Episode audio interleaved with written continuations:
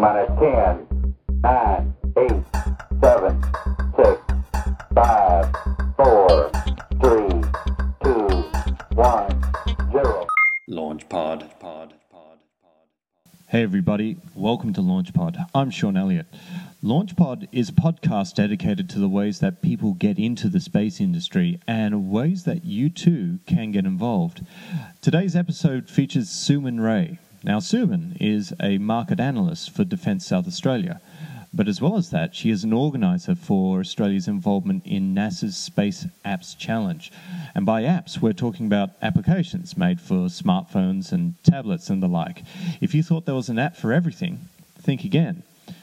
Vanessa Hill interviewed Suman, and she began by asking about the Space Apps Challenge. The Space Apps Challenge um, is a two day technology development um, event, basically a workshop that was held uh, pretty much concurrently all over the world. And the idea was that um, there is so much space derived uh, data out there available to the community uh, and we wanted to get a bunch of you know really clever people in a room developers scientists engineers whoever was interested uh, in space or might have an idea on how we could use this data, put them in a room, you know, give them some food and, and drinks and entertain them for a bit, and uh, let them work their magic and try and, and figure out some applications for these for, for this data. There were 2,000 people in 23 cities around the world using this data intensively for one weekend. Suman organised the Space Apps Challenge in Adelaide, South Australia, where they were just trying to help us steer our questions through piles of data basically they created a way um, or they created some code that would allow uh, say you know any person off the street to formulate a question. Say you have a question about you know how, how far has sea level risen in the last 10 years for example? And so from that you know that well, you might not know, but you basically would need data sets, um, you know, that talk about that, you know, measure sea level rise um, over a certain number of years and, and so on.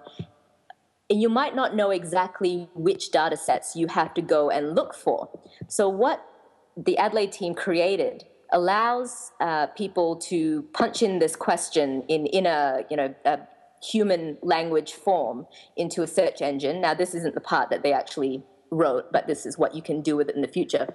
Uh, and then the search engine can then communicate with um, with these uh, this metadata that they've created um, that will actually pull all the relevant bits of information from all the different data sets that NASA has um, and send it back to you so you can work out where you need to go to answer your question.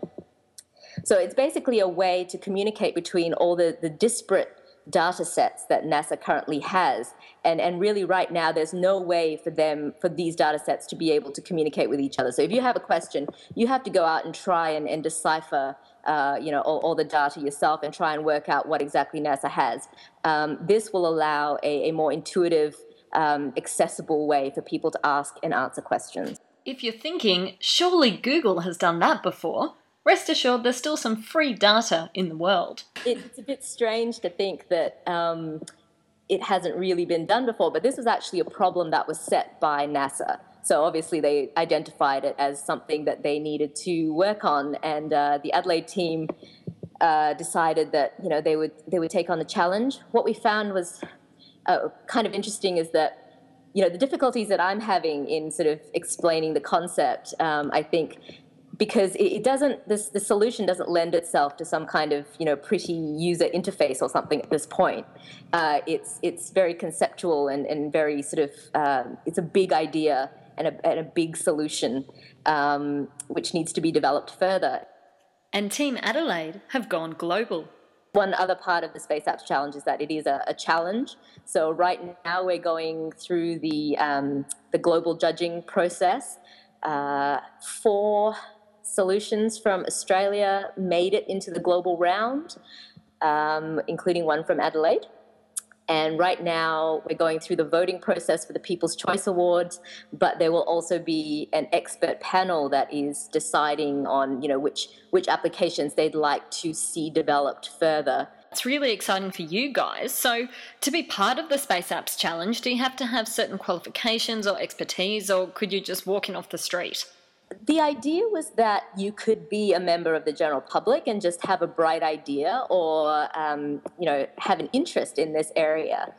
I guess um, logistically or you know in practice it was very very important to have the people there who had the skills uh, to actually program stuff uh, and also the people who had the knowledge about what, what this data meant. So in, in Adelaide, we were quite lucky in the sense that we, we had a small group of people, but they were very, very interested in, in space. So they knew what all this data meant, but they were also quite expert in, in programming. So that was really great what I'd really like to see, um, you know, in the next couple of years, if this if this thing develops, is to get people from the general public, people from uh, disciplines that might you might not initially think of. So, you know, biologists, for example, or um, get them in, into the room to try and work with uh, the experts um, in in this field to develop ideas that might be a little bit, you know, um, novel or or outside of, of, of, the realm of thinking of, of the people who are already involved. So I think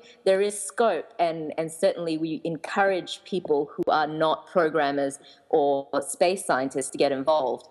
So, what really excited you about the Space Apps Challenge or encouraged you to become involved? What sort of really um, excited me about this was um, it was an opportunity for us to uh, really talk about um, you know the the vast amounts of data that are actually available out there that people might not have been aware of, uh, but also to meet some people and build a, start building a community um, in Australia and in South Australia of people who are interested and capable of, of doing this sort of work. Um, and, and hopefully we can sort of you know grow that over the next few years. Hopefully the Space Apps Challenge continues on. Other than those in Australia, people were developing all around the world. A cool lab sprouted out of Exeter in the United Kingdom.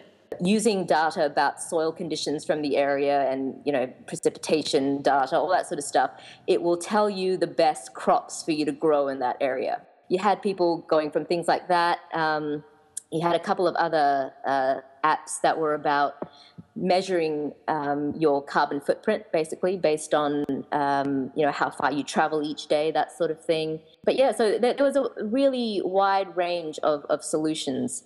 Uh, some of them more conceptual, some of them more practical.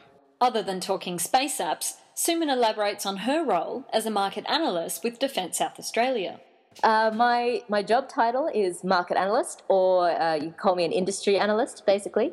Um, so I work for a South Australian government agency called Defence SA.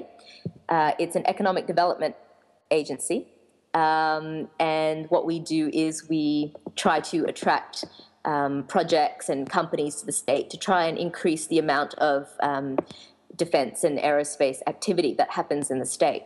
So my job is to do the research, uh, company research, market research that supports um, our decisions to target, you know, particular companies or particular projects to try and get them to uh, set up here or, you know, decide to locate their project in South Australia. We work across um, all the domains, so we look at uh, aerospace, land, maritime, uh, and, and try and match our, our strengths and our company capability strengths uh, with the projects that might be happening either in this country or overseas.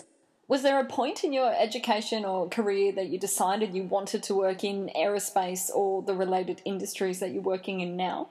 I basically fell into essentially the role that I am in right now um, in terms of the industry that I'm in. But I've always had an interest in space and um, I've, I've, always had an interest in, interest in astronomy. In fact, that, that goes back to when I was, you know, about four or five years old. I remember flicking through um, uh, encyclopedias uh, about space. Uh, and that continued on um, throughout my childhood, basically. I'd always had an interest like many people do, Suman travelled down a very different educational path. After high school, um, I didn't do a lot of science at all. I actually ended up doing a lot of uh, humanities based subjects. So, you know, politics, history, um, a bit of economics. And my major actually was in screen studies, which is filmmaking. I started working just casually at our local science center, which was called the Investigator Science and Technology Center. Um, and this was uh, a presenting role, so I was presenting uh, science shows to kids. Um, and through that, my role at the Science Center actually grew until I ended up um, in a permanent role, uh, basically coordinating the industry based program that we had. So it was about taking, um, you know, anywhere from uh, primary school kids all the way up to high school. We take them to industry sites and we would explain the science and technology um, that was used at those sites. So we connected what they did in the classroom with what was actually being used out in the real world, and then we, you know, take them on a tour of the place and show them how all the stuff was put into practice. That sort of um, program got me interested in industry because I never really thought about, you know, our, our manufacturing base and and you know where where all this, you know, economic development basically happened.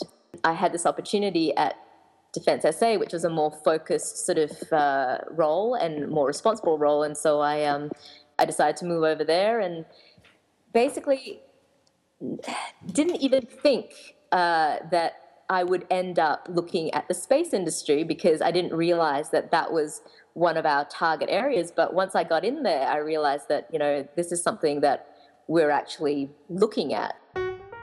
That's all for this week. If you'd like to find out more about the Space Apps Challenge, be sure to check out our website at launchpod.net. Our thanks to Suman Rai, who, incidentally, if was given the opportunity to send anything into space, would send a mixtape of all the alien invasion movies that we've ever done, just so the aliens can laugh at how silly we are.